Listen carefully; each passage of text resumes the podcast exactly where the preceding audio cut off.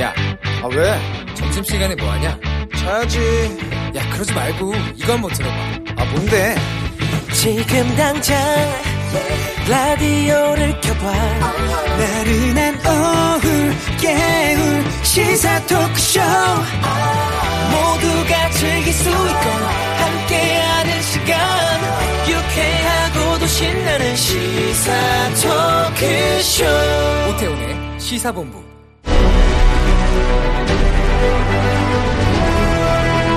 김철민의 본부 뉴스.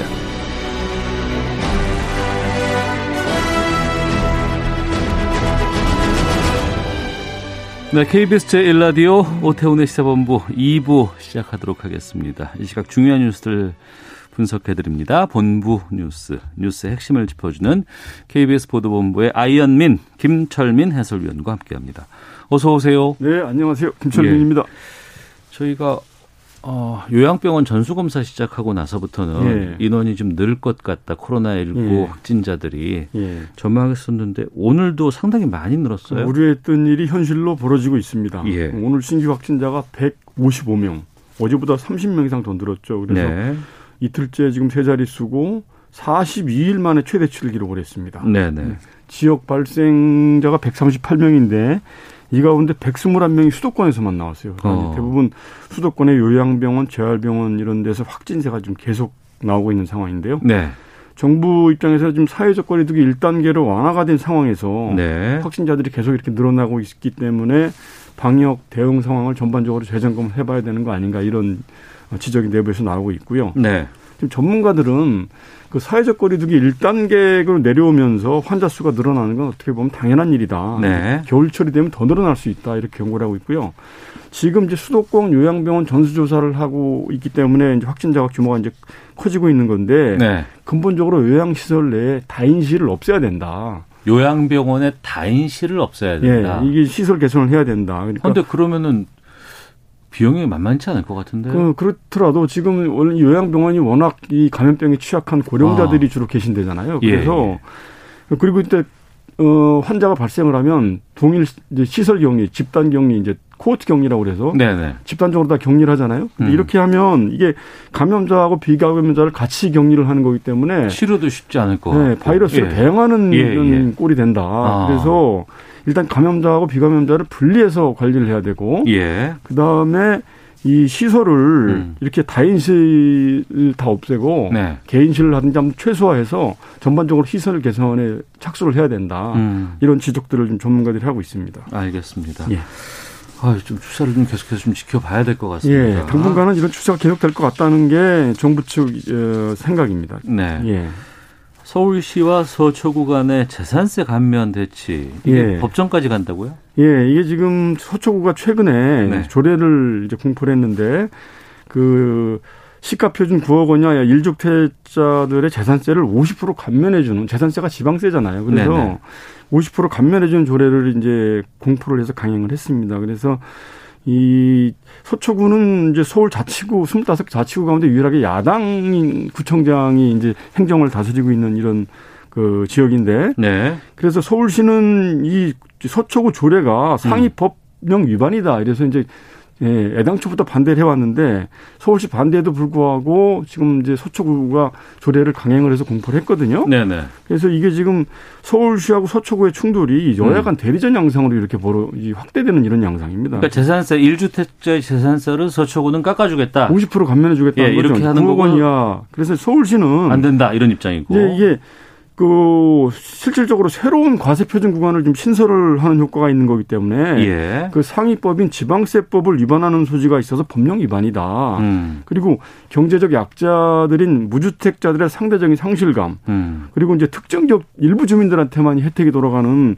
이런 상황은 자치법권을 남용을 한 것이다. 네. 법령 위반이고 공익 위반이다. 이렇게 음. 이제 서울시가 얘기를 하고 있는데 서초구 입장에서는 그 재산세가 늘어나는 이 납세자들의 부- 이제 부담을 덜어주기 위해서 고통을 덜어주기 위해서 시가 표준액 9억 원이야 1주택 소유라는 이제 합리적인 기준을 을 정한 것이다. 상위법 위반 소지가 없다. 네. 그리고 재산세급 등으로 고통받는 납부자들을 위해서 재산세를 감경하는 게 음. 그 무주택자들하고 형평성을 논하는 것은 이게 맞지가 않다, 이치에 맞지 않다 이렇게 해서 지금 서로 이제 반박을 하고 있는 이런 상황입니다. 그럼 어떻게 되는 거예요 앞으로? 그래서 서울, 서울 서울시가 일단 대법원에 그 조례 무효 확인 소송을 이제 내고 네. 또 조- 조례 집행정지 결정 신청을 이제 하겠다고 이렇게 밝혔습니다. 그래서 예. 대법원이 이제 이걸 받아들이게 되면 음. 그 조례가 당장 시행하기는 어렵게 될 거고요. 과거에 예. 그 지자체 장이나 지자체 지방의회에서 조례안을 그 제정하고 공포를 했을 때 그 단체장이나 광역단체장이나 장관 해당 중부처 장관이 반대를 하면 보통 대법원까지 가거든요. 네. 이럴 경우에 통상 1년 이상 시간이 걸렸기 때문에 음. 당장 뭐 이런 조례가 이제 시행이 되기는 어려울 걸로 보이고 서울시가 반대를 하고 있기 때문에 네. 지금 중앙부처, 정부부처 입장이 중요한데 정부부처는 지금 이 서초구 조례가 범 상위법에 위반되는지 여부에 대해서 법리를 검토하고 있다 이러면서 아직 입장을 내놓지 않고 있거든요. 그래서 네. 그 본안 소송 결과를 예측하기는 어려운데 당장 뭐 서초구가 조례를 이제 공포를 해도 서울시가 반대를 하고 있기 때문에 이게 법정 공방이 계속 될 것 같고 이래서 1년 이상 시간이 걸릴 것으로 예상이 되고 있습니다. 알겠습니다. 그리고 삼성전자 임원이 예. 국회를 음, 뭐 상시 드나들었어요. 예, 근데 알고 그건- 봤더니 어떻게 들어갔나 봤더니 기자증 갖고 들어갔는데 그렇죠. 이제 새누리당 당직자 출신으로 이제 삼성전자에 이제 재취업한 음, 임원이었는데 예, 예. 이 이제 정의당 정의당 유호정 의원실에 의해서 밝혀진 거죠. 예, 예. 그래서 그 이제 국회 출입 기자증을 발급받아서 국회의원실을 이제 무단 무, 무상으로 이제 출입을 하면서 대관 업무를 해왔던 건데 음. 이 부분에 대해서는 국회 사무처가 그 후속 조치 결과를 발표를 했습니다. 그래서 네. 그 삼성전자 그 간부 국회 출입 기자증 발급과 이를 활용한 대관 업무 수행에 대해서 음. 우선 그 그 그 또 당사자를 그 삼성전자 그 전 임원을 네. 형법상 공무집행 방해, 그다음에 공문서 부정행사, 건조물 침입 등 혐의로 형사 이런 혐의로 형사 고발을 했고요. 네. 그다음에 고용주였던 삼성전자에 대해서는 그 지시나 묵인 방조가 있었는지 여부에 대해서 수사를 해달라 이렇게 경찰에 요청을 했습니다. 음. 자, 그리고 세월호 막말 어 관련해서 그 재판이 있었습니다. 차명진 전 의원 예, 예. 어떤 상황이었어요? 차명진 전 의원은 이제 지난 4월 총선 과정에서 페이스북에다가 세월호 유가족들을 향해서 그 자식들 죽음에 대한 세간의 동병상련을 뭐 회쳐먹고 찜쪄먹고 뭐 뼈까지 발라먹고 이제 징하게 해먹는다 이래서 이제 그 뭐 유가족들을 예, 모욕했는 예, 데가 예, 있었고 기억납니다. 예, 예. 그 다음에 이제 유세나 선거 토론 과정에서 그 세월호 천막에서 유가족들이 서로 부적절한 행위를 했다 이런 이제 발언을 반복적으로 계속했었죠. 그래서 음.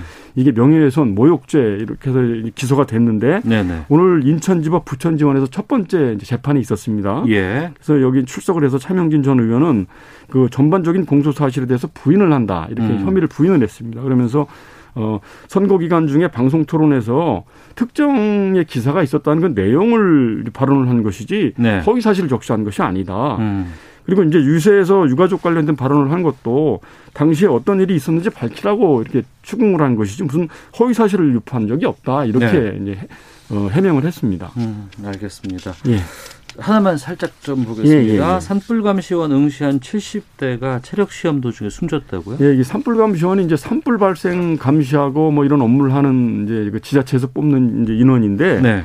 이게 이제 산불 진화에도 그 동원이 되기 때문에 체력 시험을 보거든요. 음. 그래서 그 15리터짜리 펌프를 등에 지고 이제 2km 언덕을 왕복하는 이런 체력 시험을 하는데 근데 이 시험을 70대 남성이 봤다고요? 근데 이게 연령 제한이 만 18세 이상이면 되고 연령 상한선이 없어요. 아, 그래서 그래요? 평균 지원자들이 보통 60대 정도라고 그래요. 아. 그런데 어제 이제 경남 창원 의창구에서 산불 감시원 체력 시험을 치르던 70대 남성이 이 체력 시험을 보다가 그 이제 그 목적지 종착지 한 5, 60m 앞두고 쓰러졌다고 그럽니다. 음. 이 15리터짜리 펌프를 들고 이제 어, 이제 등에 메고 이제 2km로 왔다 갔다 하는 후- 그 시험이었는데 아이고. 예, 이거 목적지를 앞두고 쓰러져서 의식을 잃고 이제 쓰러졌는데 병원에 후송했지만 이제 사망을 했다고. 그래서 이런 시험을 계속 해야 되느냐 이런 논란이 지금 일고 있습니다. 알겠습니다. KBS 보도본부의 김철민 해설위원과 함께했습니다. 고맙습니다. 네, 고맙습니다.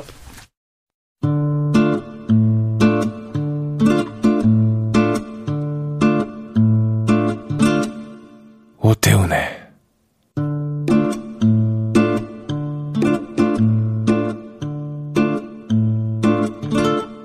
시사본부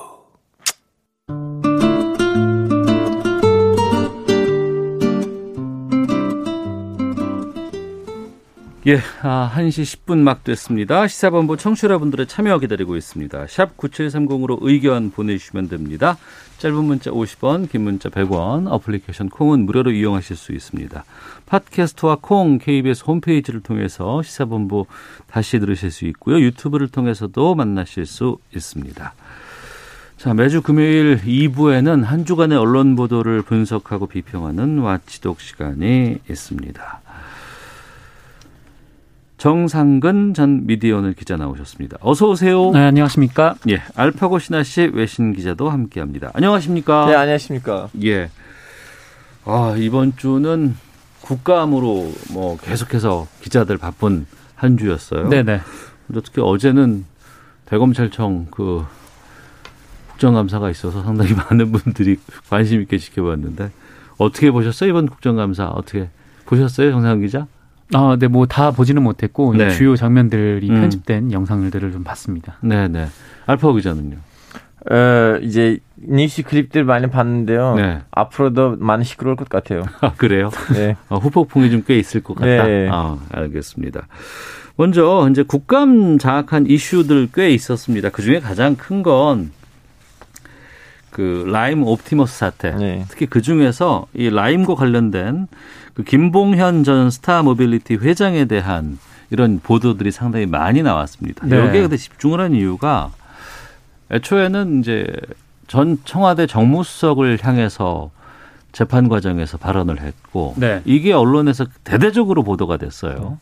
근데 그랬다가 그게 갑자기 주말을 지나고 나서는 어, 옥중 편지가 공개가 됐는데 네. 이 공개된 곳에는 검찰과 야당 쪽에 상당히 문제가 크다라는 내용들이 다수 들어가 있었습니다.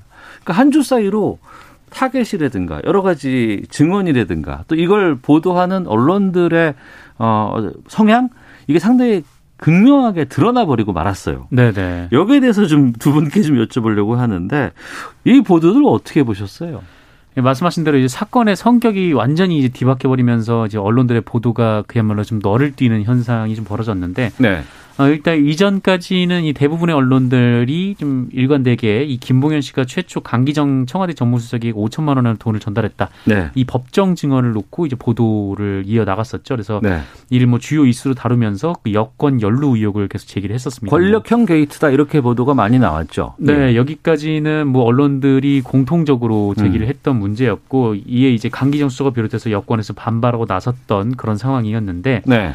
어, 그런데 김봉현 씨가 자신의 증언을 부인하고 또 검찰에게 로비한 정황 그리고 이 검찰로부터 특정 방향으로 사건을 몰고 갈 것을 요구받은 정황 등을 공개를 하니까 네. 이번에는 언론이 확 갈려버렸어요. 아, 아, 애초에는 처음에 그 어떤 증언했을 때 그리고 보도가 나왔을 때는 모두가 다 한 방향이었는데 네네. 다른 내용의 폭로가 나오니까 언론이 갈려버렸군요. 그렇습니다. 뭐 어떤 언론은 이 김봉현 씨의 주장에 비춰서 이 검찰 수사에 대한 의혹을 제기하는 거니까 계속해서 이제 김봉현 씨의 주장을 좀 따라가는 따라가고. 그런 언론들이 있었고 예. 이 다른 쪽에서는 그 이번에는 이 김봉현 씨가 사기꾼이라는 취지의 얘기를 계속하면서 음. 이 김봉현 씨의 이 진- 진술의 신빙성을 어, 깎아내리는 네. 그런 좀 보도들이 나오는 좀 그런 상황인 것 같습니다. 음.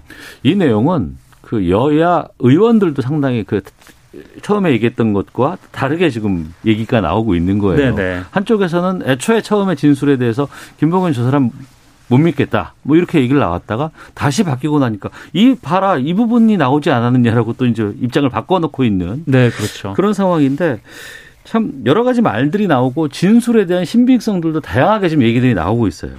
기자들이 보기에는 이거 어떻게 판단하고 계세요? 저는, 저는 사실 개인적으로 이렇게 기사들을 봤을 때 제일 아쉬워하는 점이 뭐냐면 네. 형용사 쓰면 안 되거든요. 형용사를 쓰면 안 된다. 예. 예. 뭐 새빨간 거짓말. 음. 아, 거짓말이면 뭘로 중돌이 돼서 거짓말로 판단을 되는지는 예를 들면 김형 김봉영 씨의 뭐뭐뭐 발언이 어, 예 진술과 뭐, 뭐 중돌 어긋나는 네. 행위 뭐 이렇게 일치하지 않는다거나 예. 상반된다거나 예, 예, 이런 식으로 가야. 가야 지 저는 아 그러면 그 기사를 읽으면서 이 음. 기자가 어떤 취재를 하는지를 볼 수가 있는데 네. 음. 제목부터 그렇게 쓰면 아이 기사에서는 기자가 자기 생각만을 저한테 좀 약간 주소 주려고 하는구나 어. 라는 생각이 들어서 기사를 읽는 데 있어서 동기부여가 없어져요. 예, 예. 형용사를 쓰지 말아야 된다. 예, 예. 어. 이제 그거는 제일 먼저 들었던 생각이었어요. 네. 정상훈 기자는요.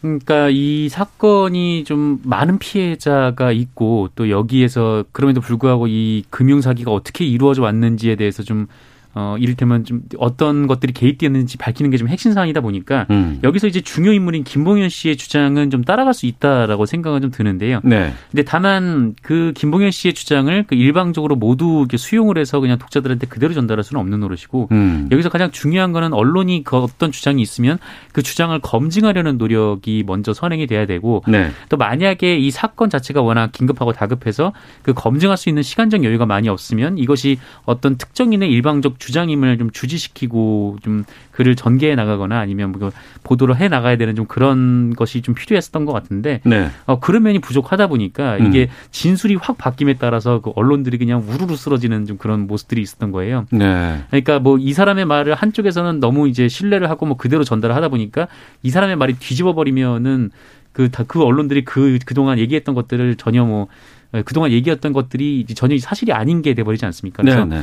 좀 뭐랄까요? 하여튼 이런 보도가 이, 이 어떤 일방적인 주장이 있을 때는 좀 신중하게 좀 보도에 어. 접근하는 게 좋을 것 같다는 생각이 듭니다. 그러니까 제 주변에서 저한테 그 질문들을 많이 해요. 뭐냐면 도대체 라임 옵티머스는 뭔 거야?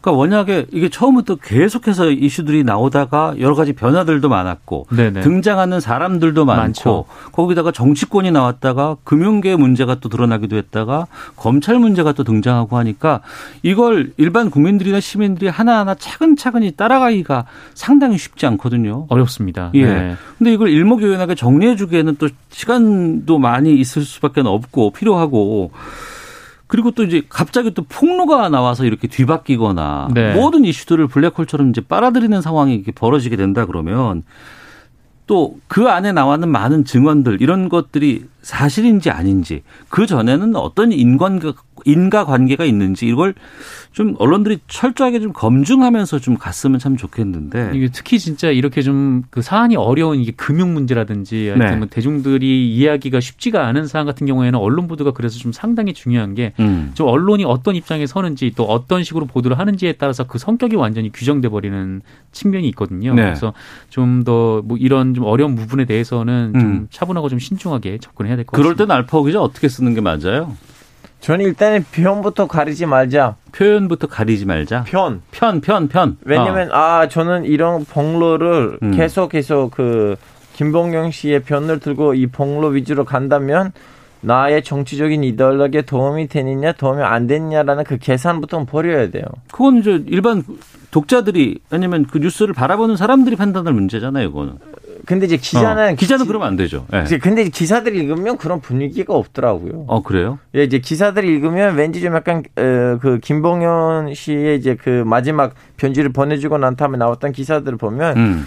뭐 야요 이제 뭐 진보 보수 쪽에서도 기사들을 보면 네. 좀 어느 정도 정치적인 배경이 음. 그 기자들의 아니면 회사들의 적정 배경이 그 기사들과 영향을 미쳐요. 근데 국민이 네. 이제 진보든 보수든 여, 여야든 이 사건이 뭔지를 궁금을 하는데 음. 이제 애초부터는 그런 정치적인 사상적인 프레임이 씌워져다 보니까 네. 이 사람들이 사건이 무슨 사건인지 이해하지는 못하는 거예요. 음. 게다가 또 어제 뭐 그제 계속해서 언론들이 이제 집중하고 있는 건 추미애 법무부 장관과 윤석열 검찰총장 간의 이제 갈등, 대립 이 부분입니다. 네. 여기에 대해서도 상당히 언론들이 다르게 지금 보도들이 나오고 있고 또 어제도 뭐 속보 그래서 밑에 자막으로 막 나와서 누가 이런 말을 했다, 누가 이런 말을 했다 이런 것들이 계속 나오고 있거든요. 네, 네. 이런 건 어떻게 보고 계십니까?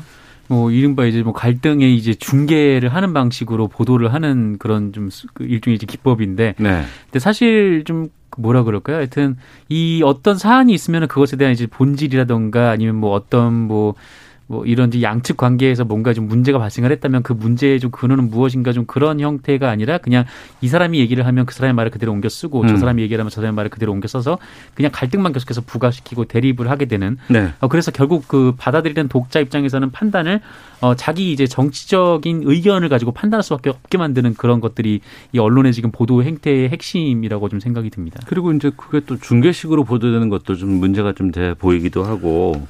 이제 지금 근데 문제가 이거예요. 그 이제 한쪽은 법무부 장관이고 한쪽은 이제 검찰총장인데 네. 에, 이, 이툴 간에는 대립이 있다면 음. 이거 단순히 엄마 아빠 싸움 아니고 음. 그 시민 누구라든가 관심을 가져야 되는 상황이고 저는 어느 정도 좀 약간 중계 방식의 그런 그 뭐라 보도를 어느 정도 이해가 해요. 아, 그래요? 예. 왜냐면 자체가 너무나 의미 있는 좀 약간 나라 미래에 대해서 우리 미래에 대해서 영향을 미칠 만한 무슨 문제이다 보니까 중계식으로 저는 이렇게 좀 약간 바- 보도하는 거는 괜찮다고 생각을 하지만 네. 하지만 음. 여기서 이제 중계식으로 보도하는 그 보도들의 질이 7위. 내용이 음. 진짜 보도인지 아니면 그냥 파파라지 수준까지 떨어졌는지가 지금 네, 네. 문제예요. 어. 그래서 그 정도에 떨어뜨리면 안 돼요. 어느 정도 좀 그러니까 핵심을 진지하고. 제대로 따라가면서 보도를 하고 있는지 아니면 음. 핵심을 비껴가고 오히려 어, 좀 논란이 될 수 있는 단어들을 뽑아낸다거나 뭐 이런 부분들은 문제가 될 수밖에 없겠죠. 아니면 그 이제 정확하게 법무부 장관하고 검찰총장 사이에 대립이 있다면 그 대립이랑 관련된 음. 뭔가 새로운 속보가 나와야 되는데 누구 누구 누구는 누구 편을 들었더라 이런 말을 했더라 하면 이거는 음. 좀 약간 바파라지 수준이에요. 그리고 네. 또 지난번이었나요? 그 추미애 장관 그 자택 인근에서 대, 그 대기하던 어, 뻗치기라고 하나요? 네, 네. 사진 기자를 추미애 장관이 공개를 했었는데 SNS 통해서. 근데 네. 여기서 이제 기자협회가 상당히 많이 여기에 대해서 반발하고 있, 더라고요 아, 네, 그렇습니다. 이게 이 추미애 장관이 본인의 아파트 안에서 이제 자신의 사진을 찍기 위해 대기하고 있던 유시스 기자의 사진을 뭐 본인이 찍었는지 아니면 네. 다른 사람이 찍은 걸 전송 받았는지 이걸 SNS에 올리고 어 이제 비판을 한 거죠. 그래서 이 아파트 내부는 사생활의 공간 이렇게 얘기를 했고요. 이 주민들이 불편을 겪고 있다 뭐 이런 음. 말을 하기도 했고 아 그리고 그게 저, 저렇게 개인 공간에 카메라를 들고 오가고 있어서 이 본인이 이제 출근을 할 수 없는 상황이다 좀 이런 말을 덧붙이기도 했습니다. 네, 여기에 대해서 뭐 사진기자협회, 기자협회, 언론노조 모두가 성명을 냈다고 합니다.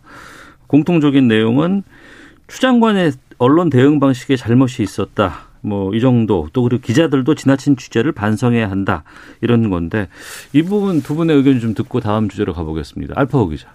선생님 저 이 부분을 일단은 주미애 장관의 그 불편한 마음을 이해를 하지만 네. 그 불편한 마음으로부터 나왔던 태능이 좀 약간 살짝 지나쳤다고 생각해요. 왜냐하면 어. 이런 좀 약간 에, 사진 기자들 어디서 대기하고 뭐 사진을 찍으려고 대기한 거는 오늘 갑자기 있었던 일 아니고 음. 이 문제 때문에 연예인들이 지금 몇 년 동안 다 고생하고 있어요. 네. 예, 이미 한국에 전제했었던 문제를 가지고 일차적인 피해자처럼 나오면 음. 이거 좀 약간 아닌 것 같아요. 물론 저는 그 기자분도 뭐 본인이 자기 의사로 거기 가 있을 수도 있고 회사에서 시킬 수도 있는데 네. 물론 그 정도의 파파라지 정도의 정치적 사건을 따라가는 건 좀 약간 아닌 것 같긴 하지만 음. 그렇다고 해서 대응이 좀 약간 친해졌다고 생각해요. 왜냐면 이미 없는 거 아니에요. 이미 있는데 그럼 그동안 한 번 말을 하시지 그랬어요. 지금 음. 본인이 당했을 때 아니고요. 알겠습니다. 정상훈 기자는요?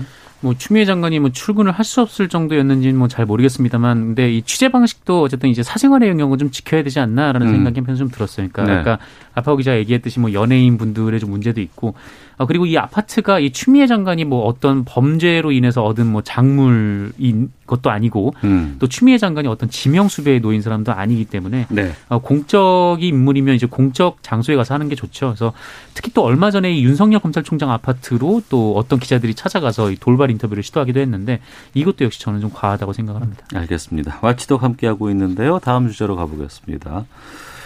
어, 가장 신뢰하는 매체 1위로 유튜브가 꼽혔다. 네. 이 얘기는 저희가 지난번에 좀 전해드렸었는데 유튜브 문제 좀 짚어보겠습니다. 어, 가짜 사나이라는 유튜브의 예능이 있대요. 예, 여기 출연진에 대한 의혹 제기 또 유튜버들 간의 폭로전이 상당히 뜨겁게 달아올랐다고 하는데 정상훈 기자 네. 설명 좀 해주세요. 어, 이 사이버 레카라는 신조어가 있더라고요. 들어보셨나요? 사이버렉은 뭐예요?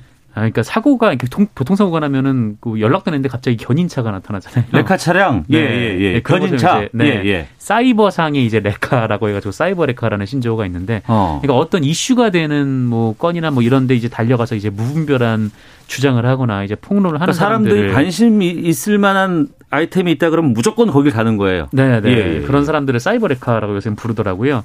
근데 이 정배우라는 유튜버가 좀 그런 일을 하는 사람이라고 하던데 이 가짜 사나이라는 컨텐츠에 나오는 어떤 분이 뭐 유흥업소를 출입하고 성추문이 있다 이렇게 주장을 했어요. 근데 아, 이분의 아내가 이 폭로 이후에 좀 스트레스를 받다가 좀 아이를 유산을 한 모양입니다. 어. 어, 그러자 이번에는 이 사람이 또 이 사과를 한다면서 사과 영상을 또 찍어서 자신의 유튜브에 올린 네. 어, 그런 상황입니다. 음.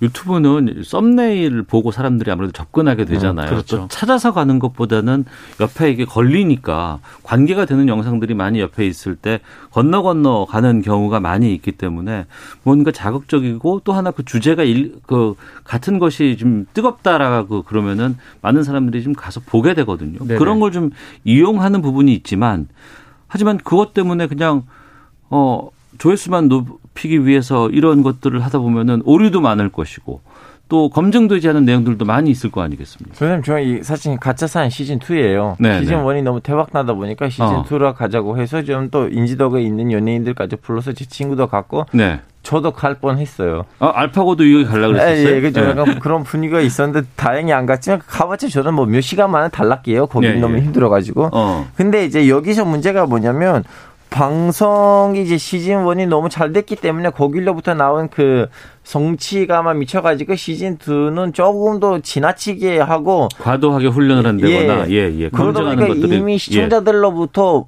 너무나 큰 비난하고 음. 비평을 받았는데 네. 마침 그때 이제 제작진이나 아니면 거기는 출연진들의 사생활에 있어서 일부 문제들이 터졌는데 그거 이제 하나의 눈덩어리가 된 거예요. 음. 이제 여기서 다시 한번 나온 거 뭐냐면 그 조직적으로 한 이렇게 방송통신위원회 같은 국민하고 정치권하고 법무자 법- 법조인들을 만드는 무슨 기관으로부터 더 감시를 받지 못하는 네. 예능이라든가 어. 뉴스라든가 인터넷에서 방송을 하면 문제가 나오기 법입니다. 예, 예. 왜냐하면 이제 끼리끼리 하고 만드는 거니까 어. 무조건 거기랑 문제가 생겨요. 그렇겠네요. 이거는 다시 한번 그 논리를 증명하는 사건이라고 저는 보고 있어요. 유튜브 이용하는 것은 솔직히 우리나라뿐만 아니라 전 세계에서 상당히 많은 인기를 끌고 있는 이런 사이트이기 때문에 동영상 매체이기 때문에 여기에 대한 어떤 가이드라인이라든가 아니면 규제라고 하면 뭐하지만 여러 가지 검증 장치들은 반드시 필요해 보이거든요. 왜냐하면은 가장 신뢰하는 매체 1위로 지금 올라오고 있는 이런 환경인데 네. 송상훈 기자는요. 근데 사실 이게 그거는 이제 사후 조치만이 가능할 수 있는 상황이죠. 왜냐하면 사전에 한다라고 하면은 그건 이제 검열이 되는 거니까. 네네. 어쨌든 조치는 이제 사후 조치만 할 수 있고, 어 그러면 이제 그 사후 조치 중에 지금 할 수 있는 거는 이제 명예훼손으로 고소를 한다던가, 음. 어, 아니면 뭐 이런 뭐 범죄 행위를 유튜브를 통해 생중계하면 고발을 한다던가, 뭐 이런 정도만 할 수 있는 건데, 네. 어, 근데 이른바 이 사이 버 레카라고 하는 사람들이 이 개인의 사생활을 좀 무분별하게 폭로를 하면서 또 이제 어떤 분들에게 이제 피해를 주고 있는 그런 상황에 이 명예훼손으로 이제 소송을 간다라고 해도 사실 그들이 얻어들이는 수익이 이 재판 결과 나올 수 있는 벌금보다 훨씬 더 많은 상황이다 보니까 아. 이 지금 이거를 막을 수가 없는 그런 상태가 된 거죠. 예.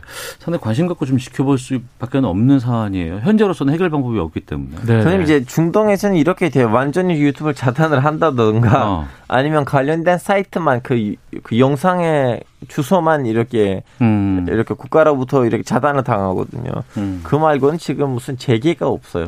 어. 뭐 수입과 관련해서는 뭐 세금이라든가 뭐 이런 걸 좀 뭐 해야 된다. 뭐 그리고 지금 그또 움직임들이 좀 있군 있습니다만 이 안의 내용이라든가 또 잘못된 부분에 대한 여러 가지 대책이 좀 필요해 저도 보이는데. 어제 처음으로 유튜브에서 이제 10만 원짜리 돈을 받았습니다. 그동안 유튜브로 영상 올렸는데 어. 맛있더라고요. 어, 고생했어요. 예. 예. 자, 화치덕 마치겠습니다. 두 분 말씀 고맙습니다. 네, 고맙습니다. 안녕히 계세요.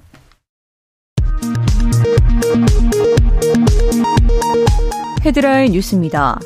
더불어민주당 이낙연 대표는 법무장관 수사지휘권 발동이 위법이라는 윤석열 총장 발언은 민주주의 기본 원칙을 무시한 말이라고 비판하고 검찰의 민주적 통제를 위해서라도 공수처 설치가 시급하다고 촉구했습니다. 국민의힘 주호영 원내대표는 대검찰청 국감에서 추미애 법무부 장관이 윤 총장에게 수없이 갑질한 것이 드러났다며 추 장관 사퇴를 촉구했습니다. 요양원과 병원 체육시설에서 코로나19 집단 감염이 이어지면서 추가 전수검사가 진행되고 있습니다. 정부는 특히 젊은 층에 관심이 많은 헬로윈 행사 자제를 촉구했습니다. 최근 세계보건기구가 코로나19 치료제로 쓰이는 렘베시비르의 실제 효과가 크지 않다는 연구 결과를 내놓았지만 정부는 코로나19 증증 환자에 대해 렘베시비르를 계속 사용하기로 결정했습니다. 지금까지 헤드라인 뉴스 정원 나였습니다. 이어서 기상청의 윤재수 씨 연결합니다. 네, 미세먼지와 날씨 정보입니다. 황사가 물러나고 대기 상황이 호전됐습니다. 서울의 경우 초미세먼지는 1세제곱미터당 11 마이크로그램으로 좋은 단계를 보이고 있고요. 서울뿐 아니라 전국적으로 초미세먼지 상황이 좋습니다. 그리고 미세먼지의 경우 서울은 지금 1세제곱미터당 32 마이크로그램으로 경기도와 함께 충청북도 지역까지 보통 단계고요. 나머지 지역들은 미세먼지 상황도 좋은 단계를 보이고 있습니다.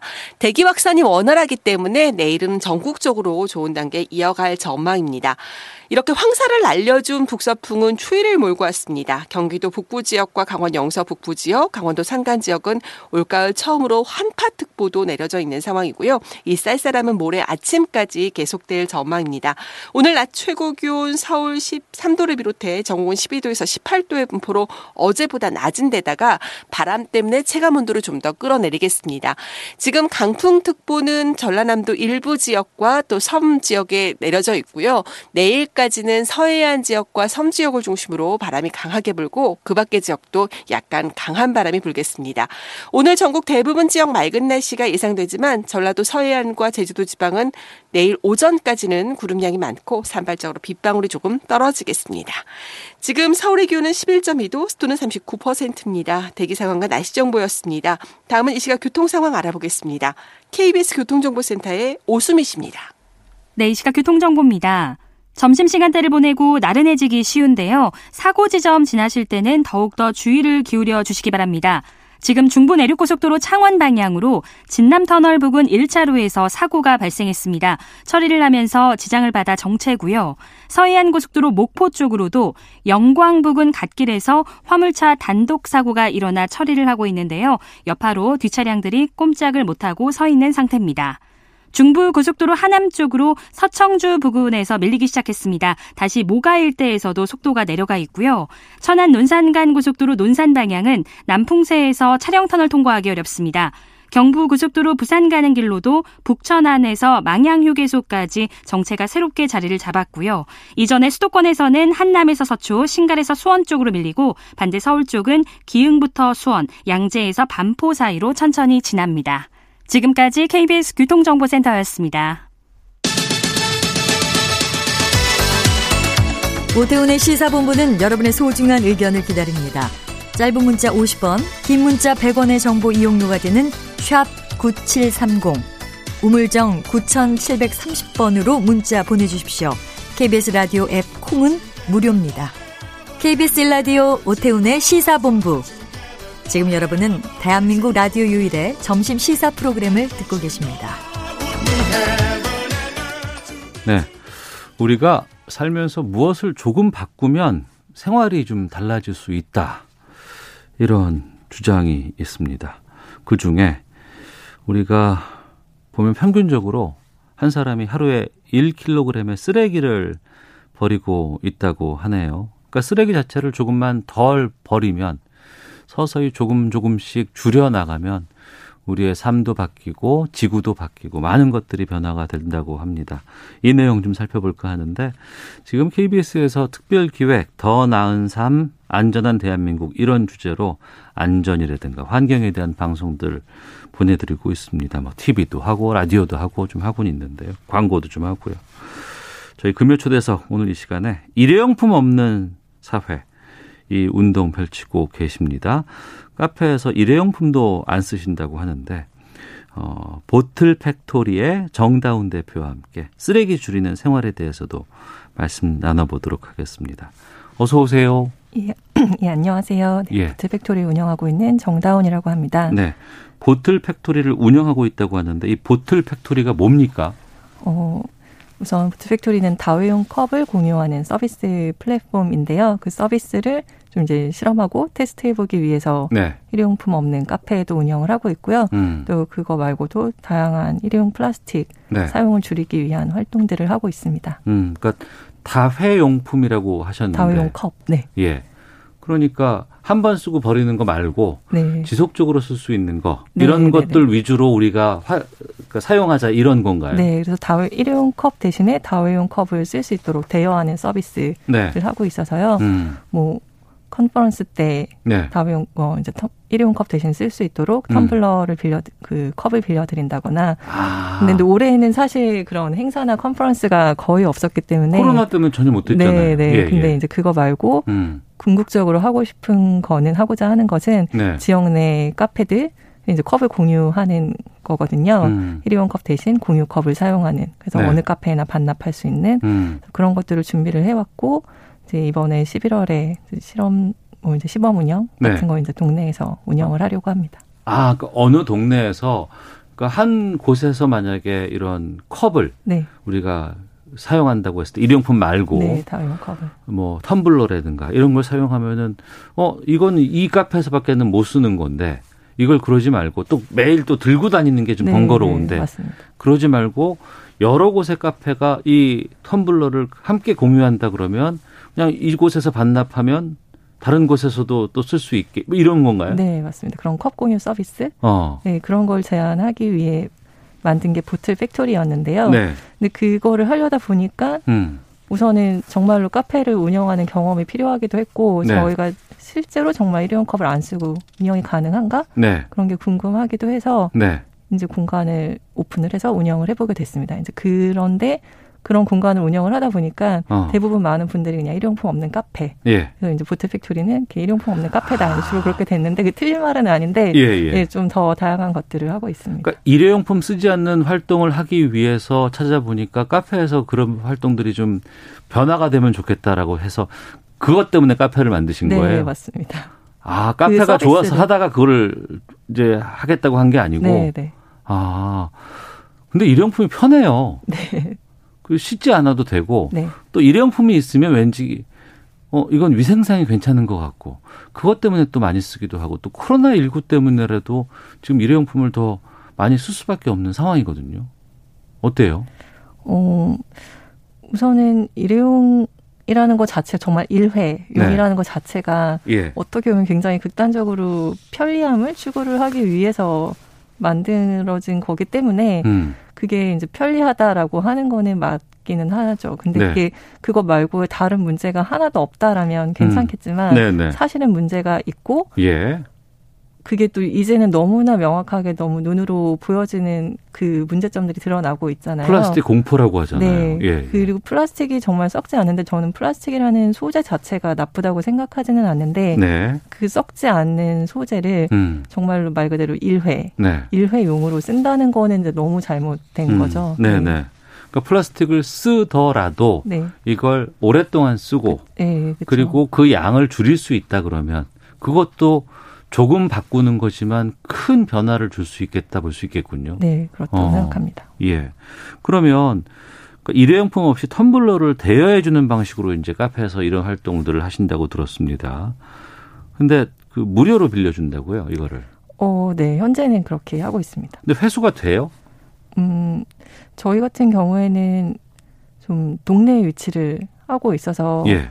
주로 단골 손님들이 많으시거든요. 음. 그래서 거의 회수가 되고 있는 편이에요. 거의 이제 매일 오시는 분들이어서 몰았다가 뭐 한꺼번에 주시기도 하고 음. 그리고 이 텀블러들은 왜 무료가 되었냐면 이게 다 저희가 기부받은 텀블러거든요. 네네. 저희가 구입을 한 게 아니고 어, 아, 이 활동에 의미가 좋다 해서 많은 분들이 도와주고 계시나 봐요. 활동의 의미가 이제 좋다라기보다는 예. 아까 말씀드린 것처럼 다회용 컵, 컵 음. 공유를 하기 위해서 네. 사실은 이제 컵을 개발을 했는데요. 네. 그거를 하기 전에 음. 우선은 그 컵을 만들기 전에 네. 사용하기 위해서 텀블러를 기부를 받았었어요. 음, 네. 그때는 집에 찬장에 잠들어 있는 텀블러를 깨워주세요. 이제 그런 거를 올렸고 어, 안 쓰는 올- 텀블러를 예, 예. 위에 많아요. 마- 예, 예. 부엌 위에 네. 엄청나게 많이 쌓여 있어요. 그거를 기부를 받았는데 예. 저희가 생각한 것보다 음. 너무나 많은 텀블러가 도착을 한 거예요. 제주도에서도 한 박스 뭐 박스가 오고 음. 정말 경상도에서도 오고 네.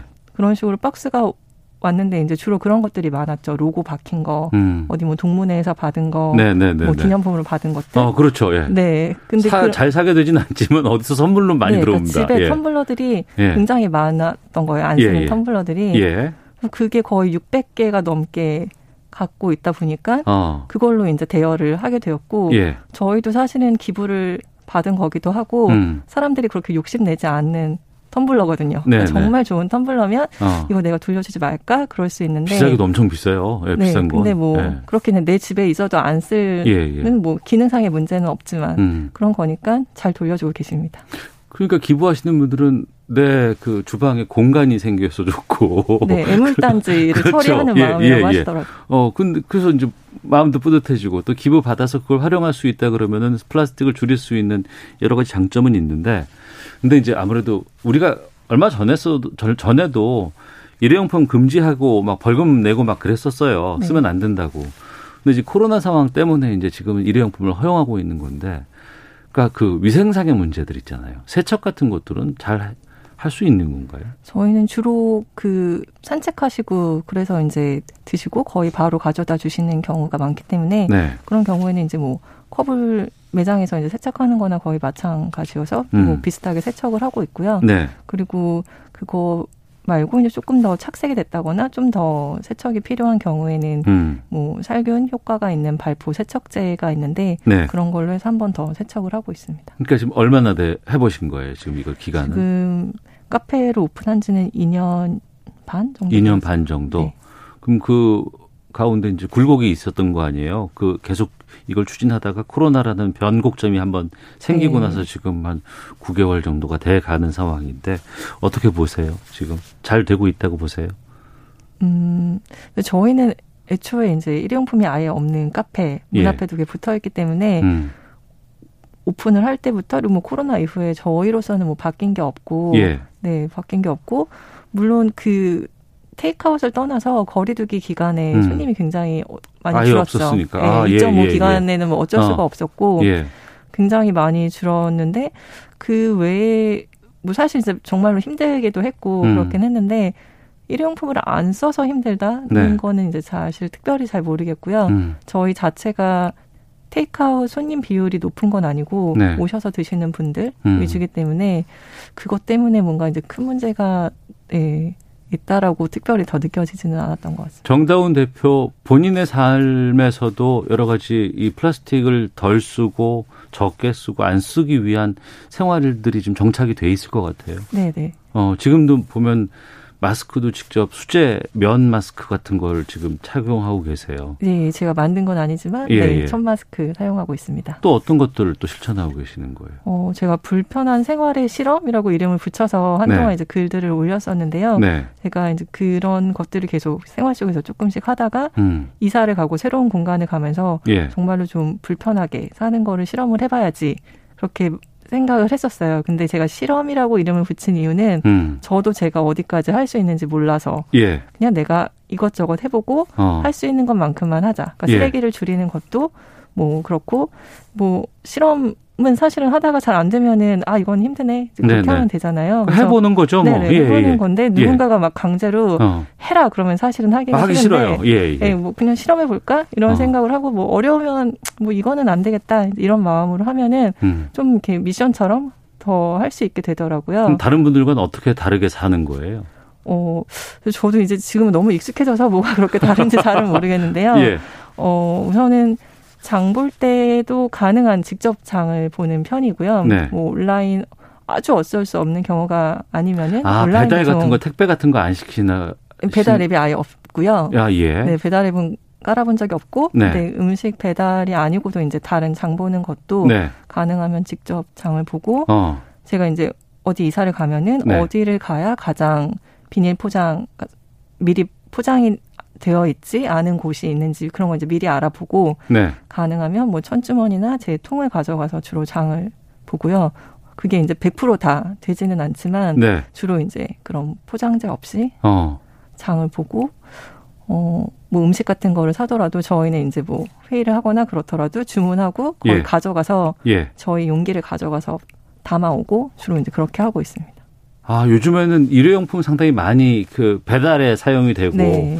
또 하나는 이 배송하는 데도 상당히 그 배송을 위한 일회용품이 많이 있어요. 네. 물건 포장을 넘어서서. 네. 근데 그것도 안 쓰는 것뿐만 아니라 포장되어 있는 그 용기에 담겨 있는 그것의 내용물만 가, 산단 말이에요? 그렇죠. 근데 그게 물론 이제 마트 같은 100% 되기는 힘들고요. 예, 마트 예. 같은 데 가면은 다 비닐에 포장이 되어 있잖아요. 그렇죠, 그렇죠. 예, 그런 경우에는 어쩔 수가 없죠. 어쩔 수가 어. 없는데 제가 전에 살던 데에는 음. 근처에 전통 시장이 있었어요. 전통 시장에서는 네, 야채 가능하네요. 같은 거가 예, 그냥 예, 뭐 그렇죠. 그대로 있으니까 예, 예. 제가 뭐 천주머니든 가져가면 그냥 거기에 뭐 가지 두 개 담으면 되는 거거든요. 아. 그래서 그런 데가 있으면 가능한 그런 데서 장을 보고 예. 그런 데가 없으면 어쩔 수 없지만 그런 옵션이 있다면 이제 주로 그런 가능성이 있는 곳에서 장을 보고 마트에도 예. 그렇게 비닐 포장이 된 게 있고 또 아닌 것들이 있거든요. 맞아요, 토마토도 맞아요. 예, 예. 그냥 있고 또 비닐에 포장된 것들이 맞습니다. 있고. 예, 예. 그러면 저는 이제 천주머니 같은 걸 가져가면 어. 비닐 포장 안 된 거를 담아오고 그렇게 주로 쓰레기 없이 장을 보고 있습니다. 그 석화 굴을 참 좋아하거든요. 네. 근데 이제 그 마트에 가면 굴이 이렇게 어 길게 비닐. 에 네. 포장되어 있어요. 근데 그거를 매대로 가져가면 매대에서 또 물이 흐를까 봐 또 이렇게 또 비닐에 누가 비닐에 이제 싸달라고 하시는 분들도 많이 계시는데 그럼 이런 건 아예 그냥 담아줄 수 있는 곳에 가서 그 굴을 사가지고 오면 그 비닐이 전혀 없겠네. 네, 그렇죠. 그런 삶을 살고 계세요. 네, 그게 뭐 다시 100%라고 할 수는 없는데요. 할 수는 없지만. 네, 가능한 어, 그런 그럴 수 있군요. 그래 맞아요. 그렇게 해야 네. 돼요. 네. 근데 그런 곳을 찾기가 쉽지 않아서 포장 안 된 음식물이나 포장 안 된 상품을 찾기가 쉽지 않은 게 우리 맞습니다. 사회네요. 네, 그래서 그런 것들을 바꾸는 일들을 하고 음. 있습니다. 저희가 채우장이라고 네. 버릴 것 없이 음. 내가 내 용기를 가져가서 채우는 장터. 그래서 채우장이라고 이름을 붙였거든요. 아 장터를 아예 만드셨어요? 네, 그래서 제가 이사를 왔는데 그렇게 네. 장볼 곳이 없는 거예요. 음. 그래서 그럼 이거를 일주일에 그러면 계속은 못하고 네. 한 달에 한 번이라도 동네 지역에 있는 생산자 분들의 음. 물건을 버릴 것 없이 네. 판매를 해보자. 그래서 한 달에 한 번 이렇게 포장 없이 판매하는 채우장을 하고 있고 어. 또그 채우장. 네, 그냥 채우자. 그래서 예, 예, 채우장인데요. 예. 근데 생각보다 너무 잘 됐어요. 어. 정말 어떻게 보면은 불편한 건데 네.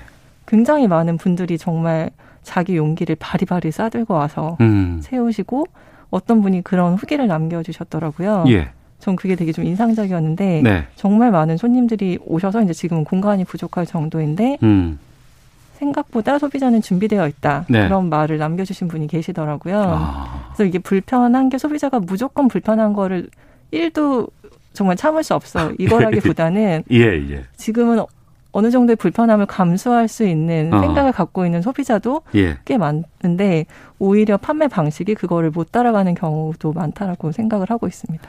그 KBS 다큐멘터리인지 뭐 외국의 여러 가지 환경 다큐 같은 거 보고 있으면 유럽에서 용기를 가져가면 거기에 네. 샴푸라든가 리필하는 예, 이런 거 많이 봤어요. 네. 그러니까 용기를 가져가야 돼. 샴푸 용기를. 네. 그 안에 내용물을 담아야 거기에 얼만큼 담기면 거기에 따라서 금액을 내는데 네. 그럼 채우장에서는 어떤 물건들이 있는 거예요? 거의 먹거리들 예. 그럼 뭐 야채부터 해서 음. 뭐 페스토 그리고 소금 깨도 있고요. 네. 그 골목에 이제 35년 된 참기름집이 있거든요. 참기름도 그러면 용기에 담아서 근데 참기름만 아직 안 되고 있어요. 어. 그 이제 그 나오자마자 바로 담아야 된다고 하셔서 그렇죠, 그렇죠. 산화될 수 있으니까. 네, 그 예, 집에 예. 있는 깨랑 소금, 음. 들깨가루 이런 거는 다 항아리째로 들고 와서 판매를 하시고요. 네. 그리고 그 부트팩토리 그 카페 공간에서 저희가 세탁세제랑 섬유 유연제 같은 것도 말씀하신 것처럼 음. 리필할 수 있는 방법으로 판매를 하고 있어요. 그래서 네. 그런 세제도 원하는 만큼 채워갈 수 있고 음. 어, 먹거리에 관련된 다양한 것들 판매를 하고 있습니다. 알겠습니다. 자, KBS 특별기획 더 나은 삶 안전한 대한민국 일회용품 없는 그런 삶을 살고 계십니다. 또 카페 또 운영하고 계시고요. 채우장이라는 장터도 함께하고 계십니다. 보틀 팩토리 정다운 대표와 말씀 나누고 있는데 5754님은 12명이 근무하고 있는 사무실에서 종이컵 사용 일체 중단하고 대표님이 개인별 머그컵 준비해 주셔서 일회용 컵 없는 사무실도 했습니다. 클라라님 좀 번거로워도 모두가 자기 텀블러 들고 다니는 걸 생활화하면 어떨까요? 라고 의견도 주셨고요. 백채정님은 저도 생각하지 못했던 부분인데 잘 듣고 배워서 실천해 봐야겠습니다. 지구는 일회용이 아니니까요. 라는 의견 주셨습니다. 쓰레기 여행을 다녀오셨어요? 어, 네. 년뭐 쓰레기. 여행이 뭐예요? 제가 이제 쓰레기 여행이라고 이름을 붙였는데요. 네. 우선은 그 정말 많이 여름에 쓰잖아요. 일회용 플라스틱 컵. 네. 그거를 제가 회사를 다닐 때 저도 굉장히 많이 쓰는 사람이었거든요. 하루에 세 개씩. 저도 많이 쓰고 네, 있는 것 아침, 같아요. 점심, 반성합니다. 저녁으로. 예, 예. 그거를 쓰다가 어느 날엔가 그 쓰레기통이 꽉 차서 버릴 데가 없더라고요. 예, 예. 위에까지 다 쌓여서 예. 그걸 사람들이 이제 바닥에 놓으면서 제가 그 순간 어 이게 우리 사무실 쓰레기통으로 감당이 안 되네 음. 그 생각이 들었는데 그 순간에 처음으로 가늠을 해보게 된 거예요. 예. 도대체 이 건물에서 몇 개나 나올까? 건물 전체에선 얼마나 네. 나올까? 2층에서만 이렇게 많은데 예. 그 그리고 그때 사무실 테헤란로였는데 예. 그때 테헤란로를 이렇게 밖을 봤는데 그 높은 빌딩들을 보는데 순간 좀 아찔하더라고요. 정말 하루에 얼마나 많은 이 컵들이 나올까. 그러네요. 그렇게 생각해 보면. 네, 그걸 한 번도 생각을 못 하다가 어, 정말 많겠다 생각이 아. 들었는데 정말 하루만 해도 여름에. 근데 이 컵으로 재활용이 다 된다는데 재활용이 된 물건을 본 적이 없는 거예요. 정말 되나 이게? 네, 예. 이거를 플라스틱 컵으로 만들었대 이런 물건은 저희가 본 적이 없잖아요. 예, 예. 그게 너무 궁금한데 인터넷을 찾아도 이 정보의 시대에 그 음. 정보가 없더라고요. 재활용 해달라고는 하고 해야 된다고 하지만 정작 재활용 되는 건지 분류는 되는데 가서 이게 어떻게 사용되는 건지 어떤 제품으로 재탄생되는지를 확인하고 싶다. 네, 그걸 어. 몰라서 예. 쓰레기차가 지나간 이후의 과정을 알 수가 없는 거예요. 예. 그래서 그게 너무 궁금하다. 쓰레기차 아이고. 따라가 보고 싶다. 예, 얘기를 예. 했는데 무슨 소리, 소리냐 이제 그래야 되는데 저랑 비슷한 친구들이 있었는데 그 얘기를 했더니 어. 나도 궁금한데 이러면서 따라가 볼까 이렇게 된 거예요.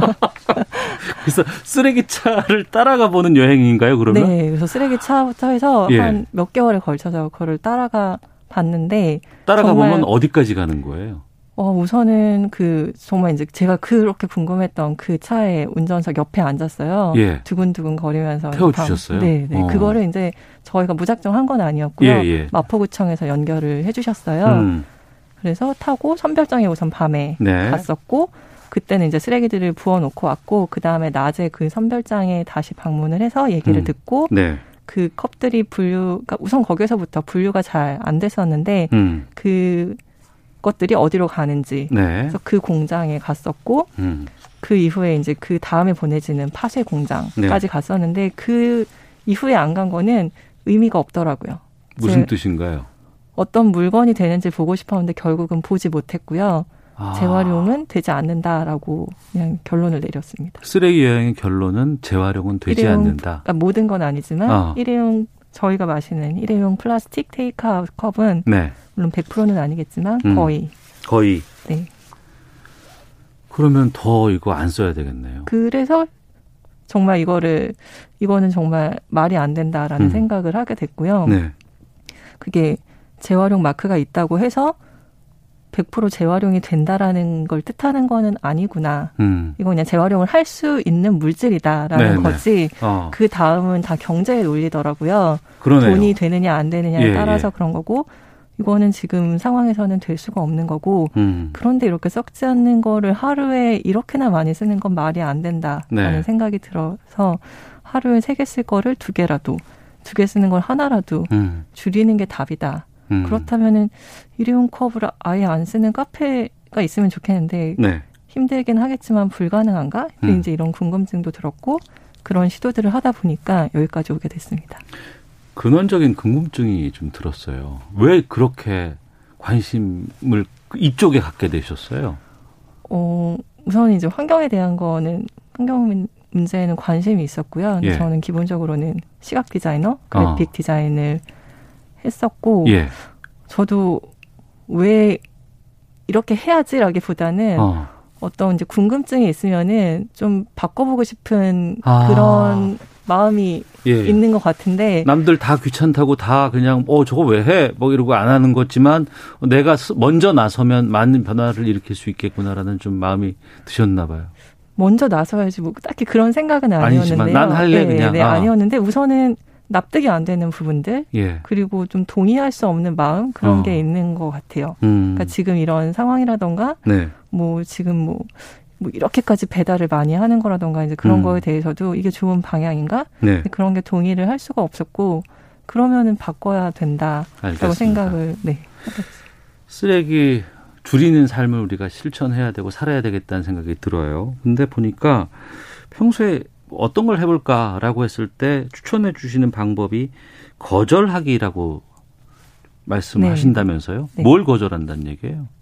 저희가 아무 생각 없이 있어도 아, 아. 그냥 자연스럽게 주어지는 일회용품들이 굉장히 많더라고요. 아, 예, 예. 네, 그래서 뭐 김밥집에 가도 어. 그냥 김밥을 시켜도 예. 나무 젓가락이랑 비닐봉지를 같이 주시는 거죠. 그렇죠. 그리고 네. 포장은 또 은박지로 해주고. 네, 예, 그러면 예. 나무 젓가락 안 주셔도 괜찮아요. 어. 그냥 자연스럽게 비닐봉지 안 주셔도 괜찮아요. 이제 예. 이렇게 되고 샌드위치를 사서 물티슈를 주면은 어. 어, 물티슈 안 주셔도 괜찮아요. 그러니까 네. 이게 어느 순간부터 그냥 습관적으로 그 말을 하게 되더라고요. 아. 제가 필요해서 요청한 게 아니었는데 오는 것들. 예. 또 아 빨대는 안 주셔도 괜찮아요. 그래서 음. 어떻게 보면은 내가 되게 대단하게 zero waste를 하려고 노력하지 않더라도 네.